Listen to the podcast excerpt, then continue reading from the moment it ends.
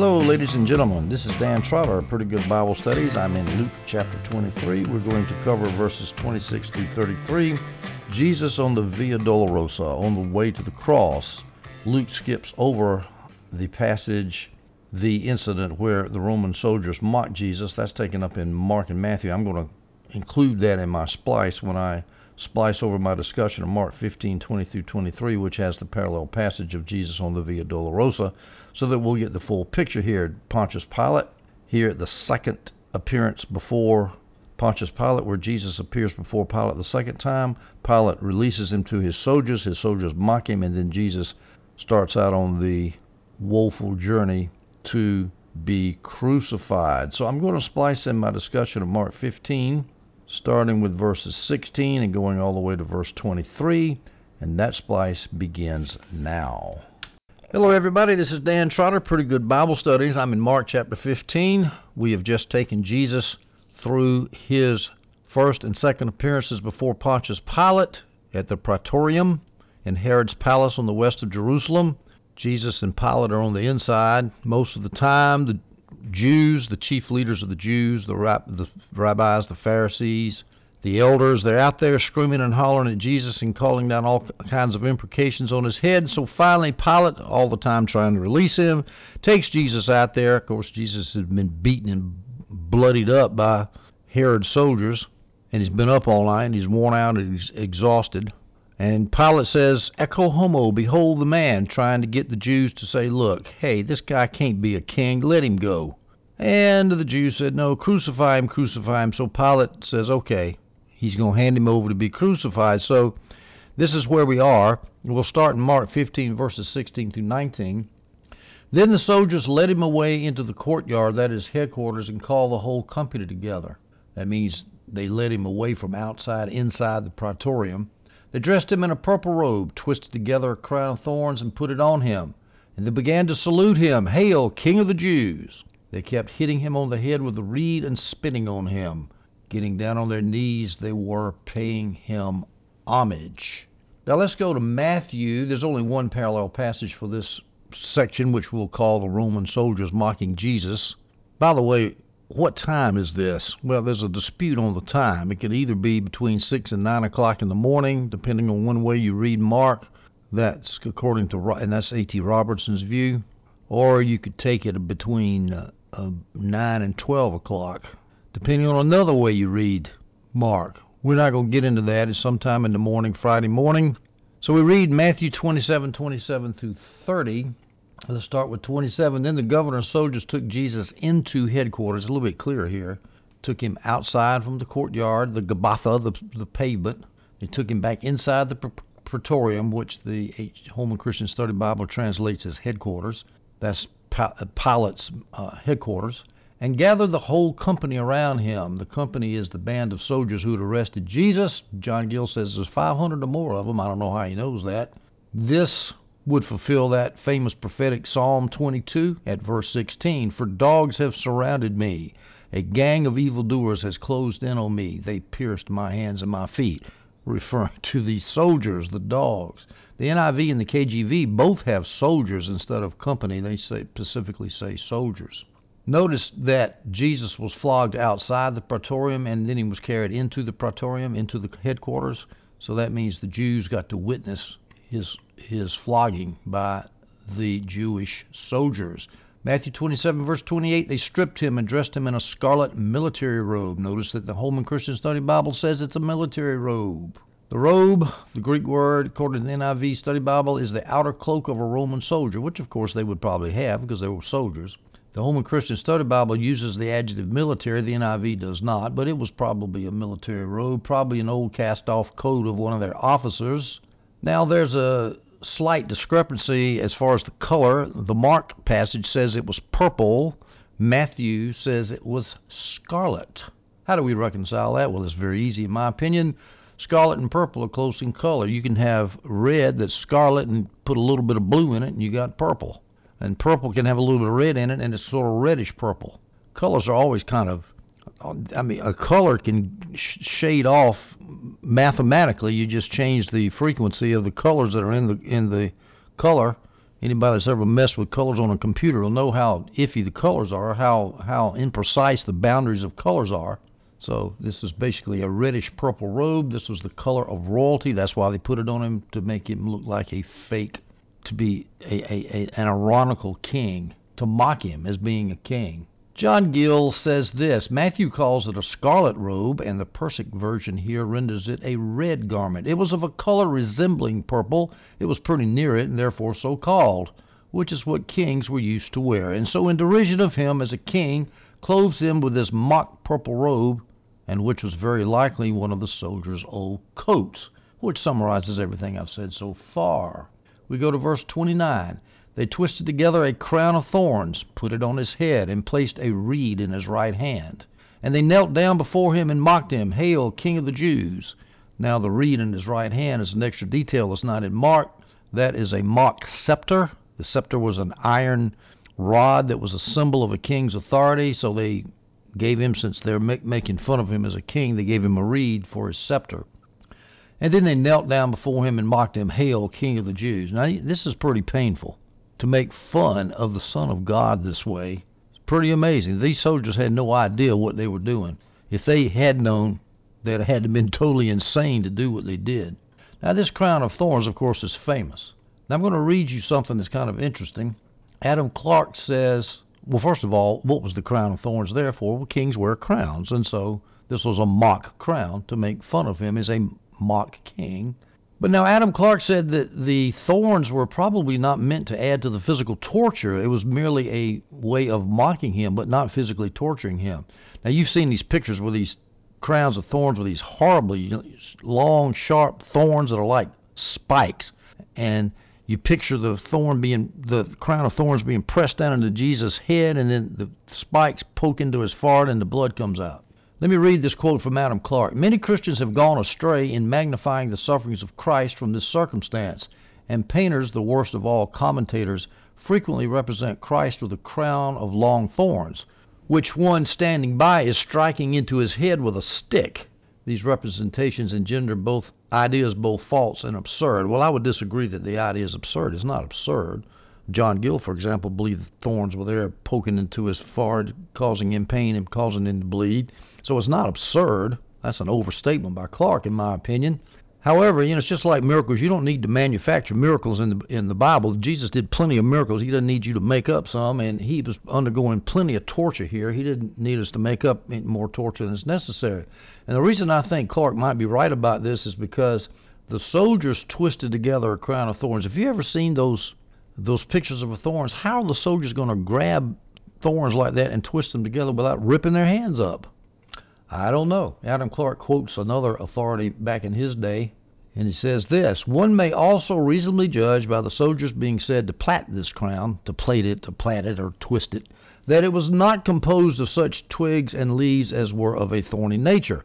I do not find that it is mentioned by any of the primitive Christian writers as an instance of the cruelty used towards our Savior before he was led to his crucifixion till the time of Tertullian, who lived after Jesus' death at the distance of above 160 years. So the Greek word there, according to Clarke, means something else. Interesting, is it not? But we're not going to overcome tradition on that. Now that Jesus has been mocked by the soldiers in the praetorium, the soldiers are getting ready to take him out now, to take him to the cross to be crucified. So we're going to talk about Jesus on the way to, to the cross on the so-called Via Dolorosa, the road of sorrows, on the way to Golgotha, the place of the skull where he was crucified. There's four, well, there's four, the four all four gospels mention him being taken out, but John has almost nothing about it. Matthew and Mark have some stuff, and Luke's got the most stuff. So we'll we'll look at Matthew, Mark, and Luke. We'll start with let's start with Mark first, starting at verse 20 and moving on down to verse 21. They, excuse me, when they had mocked him, the soldiers had mocked him, had mocked Jesus, they stripped him of, they stripped Jesus of the purple robe, put his clothes on him, and led him out to crucify him. And think about how much that hurt when your flesh has been torn by those those thongs that the Roman whips had, the bone that was attached to the leather strips and his back was just in shreds. The flesh was, was showing, was ripped all up, and you put a cloak on that. The blood dries, and you rip the cloak off. So they stripped him of his robe. And they put his ordinary garments back on, and they put him out, led him out to crucify him. Now you you know it seems to me this is senseless cruelty. It's not even done in the public. It's done just for the soldiers to make fun of him. How callous that is. Verse 21, Mark chapter 15. They forced a man coming in from the country who was passing by to carry Jesus' cross. And the reason for that, of course, is Jesus was worn out and exhausted. The criminals on the way to crucifixion always carried the crossbeam of their cross, at least the crossbeam, and it was heavy. And he was been up all night, been tortured, been through five kangaroo court hearings, screamed at the whole time, whipped, mocked. So he was tired. So they got the soldiers got a man to carry the cross. He was Simon, a Cyrenian. Cyrene, Cyrene is in North Africa. That was his original place of origin. He was in the countryside outside of Jerusalem. He came in from the country maybe to go to the Passover feast. He was the father of Alexander and Rufus. We don't know who those guys are. That's an extra detail that Mark adds. They brought Jesus to the place called Golgotha, which means skull place. They tried to give him wine mixed with myrrh, but he did not take it. Let's turn now to the parallel passage in Matthew 27, verse 31. When they had mocked him, they stripped him. That's the soldiers stripped him of the robe. The soldiers in the praetorium, in Herod's, I mean, excuse me, in Pontius Pilate's praetorium. They stripped him of the robe, put his clothes on him, and led him away to crucify him. Why would they want to put his old clothes back on? Well, they wanted to be able to identify him as one option, as John Gill points out. They wanted to make sure that the person who was condemned was the person they crucified. That might be, or it could be that the four soldiers who were who were his executioners might possess the old military robe. They didn't want to give up the robe. But at any rate, they ripped the clothes off, and as I said earlier, there was a painful process to do that. Now, they went took him away to crucify him. Condemned criminals were always crucified on the same day of the condemnation. They didn't wait around like we do for several years in modern American jurisprudence. Jesus went on the Via Dolorosa, fulfilling Isaiah 53:7. He was oppressed and afflicted, yet he did not open his mouth. Like a lamb led to the slaughter, and like a sheep silent before her shearers, he did not open his mouth. Verse 32 in Matthew 27. As they were going out, they found a Cyrenian man named Simon. They forced this man to carry his cross. As I mentioned earlier, Cyrene was a city in North Africa in Libya. It had a large population of Jews, and Simon was probably one of those Jews who had come to Jerusalem to celebrate the Passover, as my NIV study Bible says. We read in Acts 6 9 this Then some from what is called the Freedmen's Synagogue composed of both Cyrenians and Alexandrians, and some from Cilicia and Asia, came forward and disputed with Stephen. So there's just a passing mention of a synagogue that uh, something called the Freedmen's Synagogue, uh, which had in it Cyrenians as well as Alexandrians. So we see that they were foreigners who were living in Jerusalem. Now Simon of Cyrene helped Jesus carry the cross Jesus, as I had mentioned, had carried his cross for a ways and had become exhausted because he'd been cruelly flogged and been up all night. Now, it was a common practice for Romans to require the criminal to carry his own cross to, to his execution. But Jesus, being so tired, couldn't carry it out. Simon may have, instead of carrying the cross entirely on his shoulders, he may have merely assisted Jesus in carrying the cross, as both Adam Clarke and John Gill claim. Now let's turn to Luke chapter 23, verse 26, to continue our story. As they led him away, the soldiers led Jesus away, they seized Simon a Cyrenian who was coming in from the country and laid the cross on him to carry behind Jesus. We just read that in Matthew and Mark. I have some notes here on Simon that are in Luke, probably be better under Mark, because Mark mentions that Simon had two sons, Rufus and Alexander, and this is just of minor interest, but it's, it's I'm interested in it. The NIV Study Bible says this Rufus and Alexander, the sons of Simon the Cyrenian, must have been known in Christian circles at a later time because of the way Mark just assumes his Christian readers will know who these guys are. Rufus and Alexander, first names, yeah, they were on a first name basis with them. They knew who they were.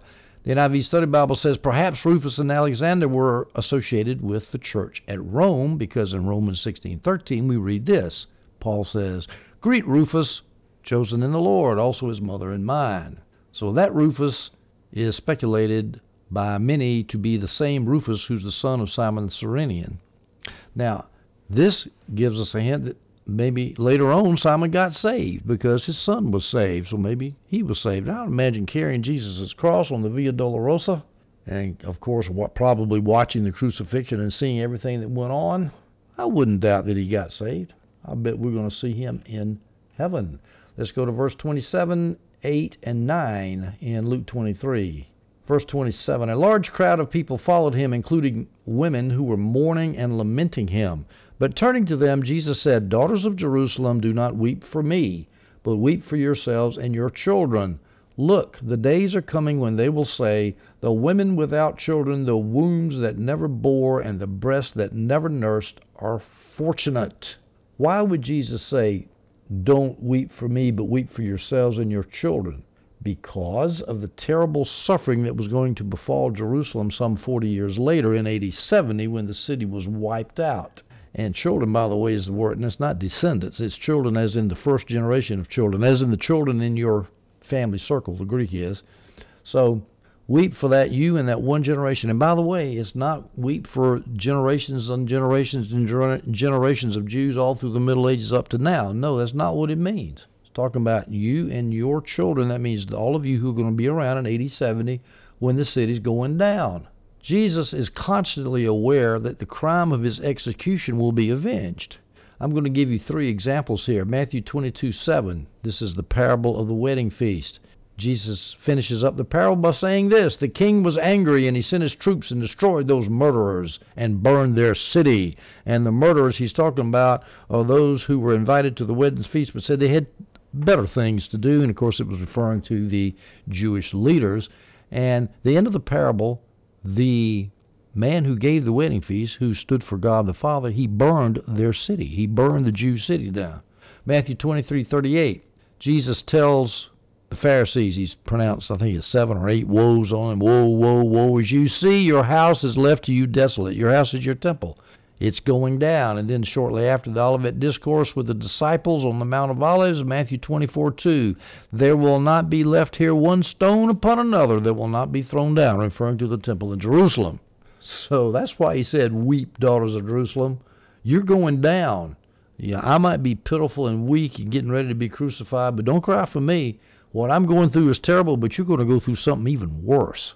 Verse 29 Look, the days are coming when they will say, The women without children, the wombs that never bore, and the breasts that never nursed are fortunate. Why would childless women be fortunate? Because if they had children, they'd see their children eaten and burnt up and killed and destroyed in the destruction of Jerusalem in AD 70. Now, here's a woman who would have been better if she'd never had a baby. Her name was Mary of Eleazar. This is written about in Josephus. Gill quotes the story here.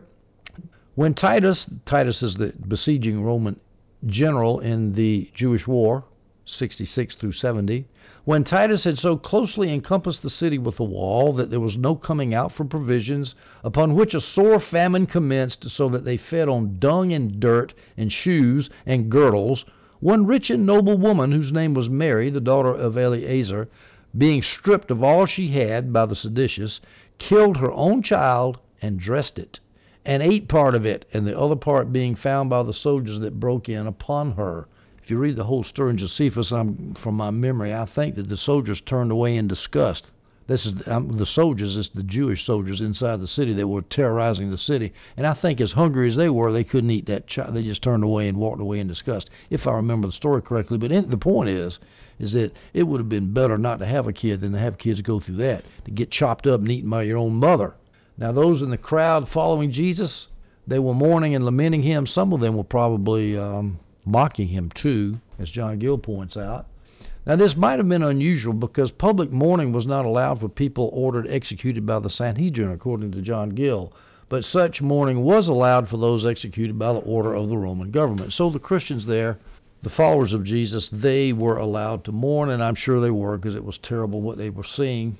You know, it's interesting. This crowd that was saying, Hosanna, Hosanna to the King, and then all of a sudden they say, Crucify him, crucify him. What does the crowds do after they saw Jesus on the cross? And they saw him die, and they, and they saw it get dark, and all the events of the crucifixion. After it was over, Luke 23:48. All the crowds had gathered for, gathered for the spectacle of seeing Jesus dying on the cross. When they saw what had taken place, they went home striking their chests, mourning again. So this crowd was sort of fickle. Luke 23 verse 30 through 31. Jesus is still speaking to the women of Jerusalem, the daughters of Jerusalem. Then they will begin to say to the mountains, Fall on us. That means the people in Jerusalem in AD 70. They will begin to say to, to, the mountains, Fall on us, and to the hills, Cover us. For if they do these things when the wood is green, what will happen when it is dry? Now, that's a proverb there at the end. It's always been a little confusing to me. But let's first of all talk about the people saying, Fall on us, talking to the mountains, Fall on us. That's a quote from Hosea, Hosea 10, verse 8. The high places of Aven, the son of Israel, will be destroyed. Thorns and thistles will grow over their altars. They will say to the mountains, Cover us, and to the hills, Fall on us. Jesus was well versed in the Old Testament, of course, and he quotes a passage from Hosea speaking of judgment coming, and he's referring, of course, to AD 70 when the Romans wiped out Israel.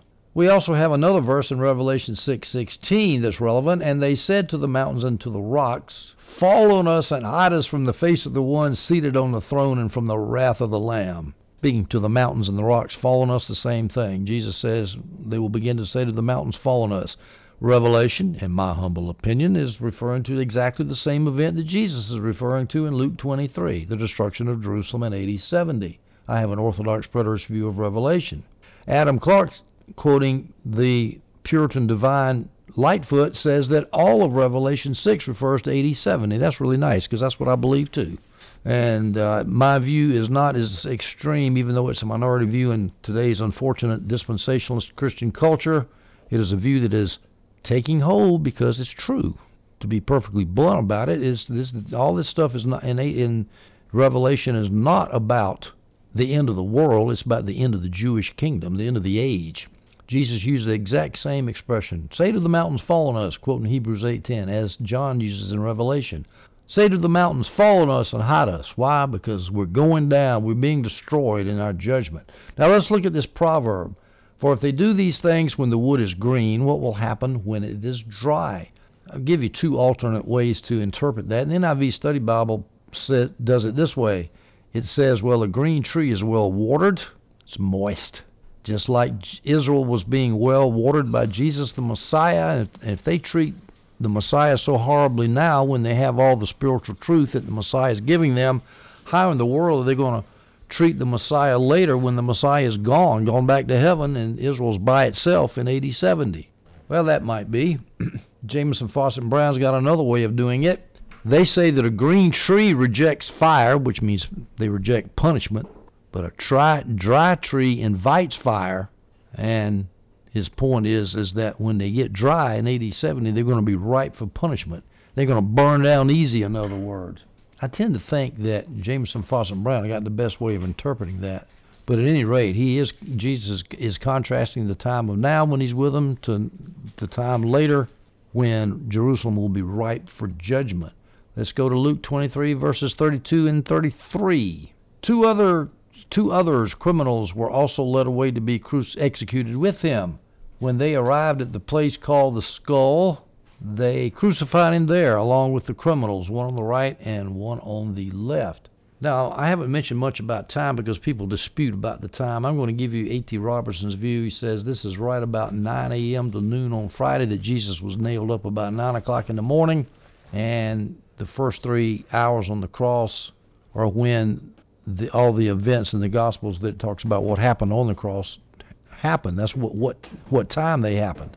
But it's not easy to tell the precise order of the events that happened during these three hours because the Gospels do not present them in the same order in this, or in the same detail. So we'll look at that in our next audio, the first three hours on the cross.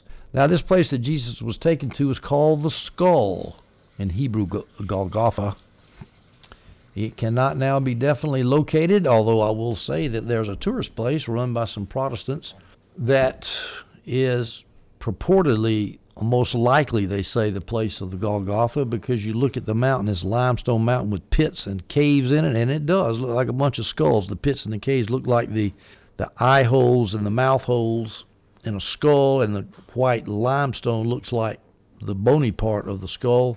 And I remember I was, we I was at this place, which they speculated was Golgotha, and they were saying, "See here, look at this, and see how it looks like skulls." And they were uh, facing the mountain on the other side at 12 o'clock high, and I was at 9 o'clock, say, on the side of the mountain. I'm looking at it, and it looked just like a bunch of skulls. It was. I said, no wonder they call this place the place of the skull. But it turned out that's not what the tour guide was pointing at, what I was pointing at. And I went to look at their point, and I said, well, that sort of looks like a skull, but it sure looks more like a skull over here. So I went and got one of the tour guides and brought him over, and I said, look, not not, not tour guide, I'm sorry, one of the docents. And I said, look at here. I said, this looks a lot more like the skull than, than that place over, over there that you're showing the tourists. And he looked at it and he says, my gosh, I've never seen that before. So it struck him too. But that might not be why it was named a skull the fact that it looked like a skull or several skulls, a lot of skulls. It could be that the place was infamous because so many executions took place there and there was skulls lying around on the ground. But it does show what a shame and disgrace to which Jesus was brought to be brought to such a horrible place. And by the way, why do we call this place Gal- Calvary? In Hebrew is Golgotha, in Latin is Calvary. The Latin word for skull is similar to Calvary, and the place of bare skulls is called Calvi Capitis area, the Calvi Capitis area, and Calvi Capitis sounds like Calvary's. The Aramaic word or the Hebrew word. Aramaic is a dialect of Hebrew, so John actually calls it. Uh, it says in Hebrew it's Golgotha, the place of the skull, which is called in Hebrew Golgotha in verse 17 of John 19. All right, so it either looked like skulls or there were skulls laying about. That's why they called it Golgotha. All right, let's turn to Mark chapter 15, verses 20 through 23. That's as far in Mark as we're going to go in this audio. When they had mocked him, they stripped him of the purple robe, put his clothes on him, and led him out to crucify him. They forced a man coming in from the country who was passing by to carry Jesus' cross. He was Simon a Cyrenian, the father of Alexander and Rufus. And they brought Jesus to the place called Golgotha, which means skull place. They tried to give him wine mixed with myrrh, but he did not take it. Well, let's turn to Matthew 27 verse 33 to discuss this passage because it's almost it's very similar to what I just read in Mark. So Matthew 27 verse 33. Now let's finish up the story of Jesus on the Via Dolorosa with the last verse here that we're going to take up in Matthew 27 verse 34. They gave him, that's the soldiers, gave him wine mixed with gall to drink. But when he tasted it, he would not drink it. Now, this is in Mark 2, but the not drinking it part is only in Matthew. Uh, none of this is in Luke and John. Gall was a narcotic to kill pain, according to, to, the NIV Study Bible. Tradition says that the women of Jerusalem would give gall to crucified criminals.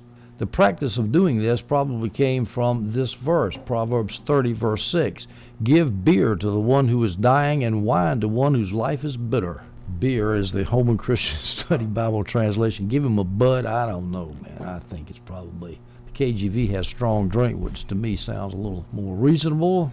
Why did Jesus not drink this wine mixed with gall? And by the way, in uh, Mark, it's not gall that it's mixed with; it's myrrh that it's mixed with, which is kind of a perfume, a fragrance. Probably had the same result of making you kills the pain, dulls the pain. And if gall and myrrh are different, and I think they are, then it's probably that the wine was mixed with both gall and myrrh, and Mark mentions one and Matthew mentions the other. But why did Jesus not want to drink it? Well, John Gill gives a off the wall suggestion, which he denies, is that Jesus is thinking, since this wine belonged to Gentiles, that wine might have been offered to idols, therefore I'm not going to drink it. I don't think so. The NIV Study Bible says it's because Jesus wanted to stay fully conscious till his death, conscious until his death, so that he could take on the sins of the world with a clear head, and I think that's exactly the reason why he refused to drink. Now, before he refused to drink, Matthew tells us that he did taste it. Why did he taste it? Well, it could be, this is my speculation, he didn't know there was gall and myrrh mixed in the wine. He might have just thought it was wine. He was thirsty. Of course, crucified people get thirsty real fast out there in the sun. And then when he realized there was gall and myrrh in there, he said, "No, I don't, I don't want any more," because he realized that the gall was in the wine. It could have been that he did, he tasted it first because he was trying to show the Romans that he was not contemptuously dismissing their help, being arrogant about the whole thing. I'm angry at you for putting me up on this cross. No, he was still like a gentle sheep led to the slaughter. And so he might have just been polite. Well, that's a great idea. That's John Gill's idea. I think that's very creative, but very wrong. I think it's just he tasted it thinking that it was undrugged at first because he was thirsty, and then when he realized it had drugs in it, he he turned it down. All right, that's the end of Jesus on the Via Dolorosa. All right, I have now returned from my discussion of Mark chapter 15, verses 16 through 23, which discusses Jesus on the Via Dolorosa, which and this discussion covers also Luke 23, verses 26 through 33 our current audio, and so we're finished with that. In our next audio in Luke 23, we're going to discuss Jesus' first three hours on the cross. That will be Luke 23, verses 33 through 43. I hope you stay tuned for that. Thank you for listening to this audio.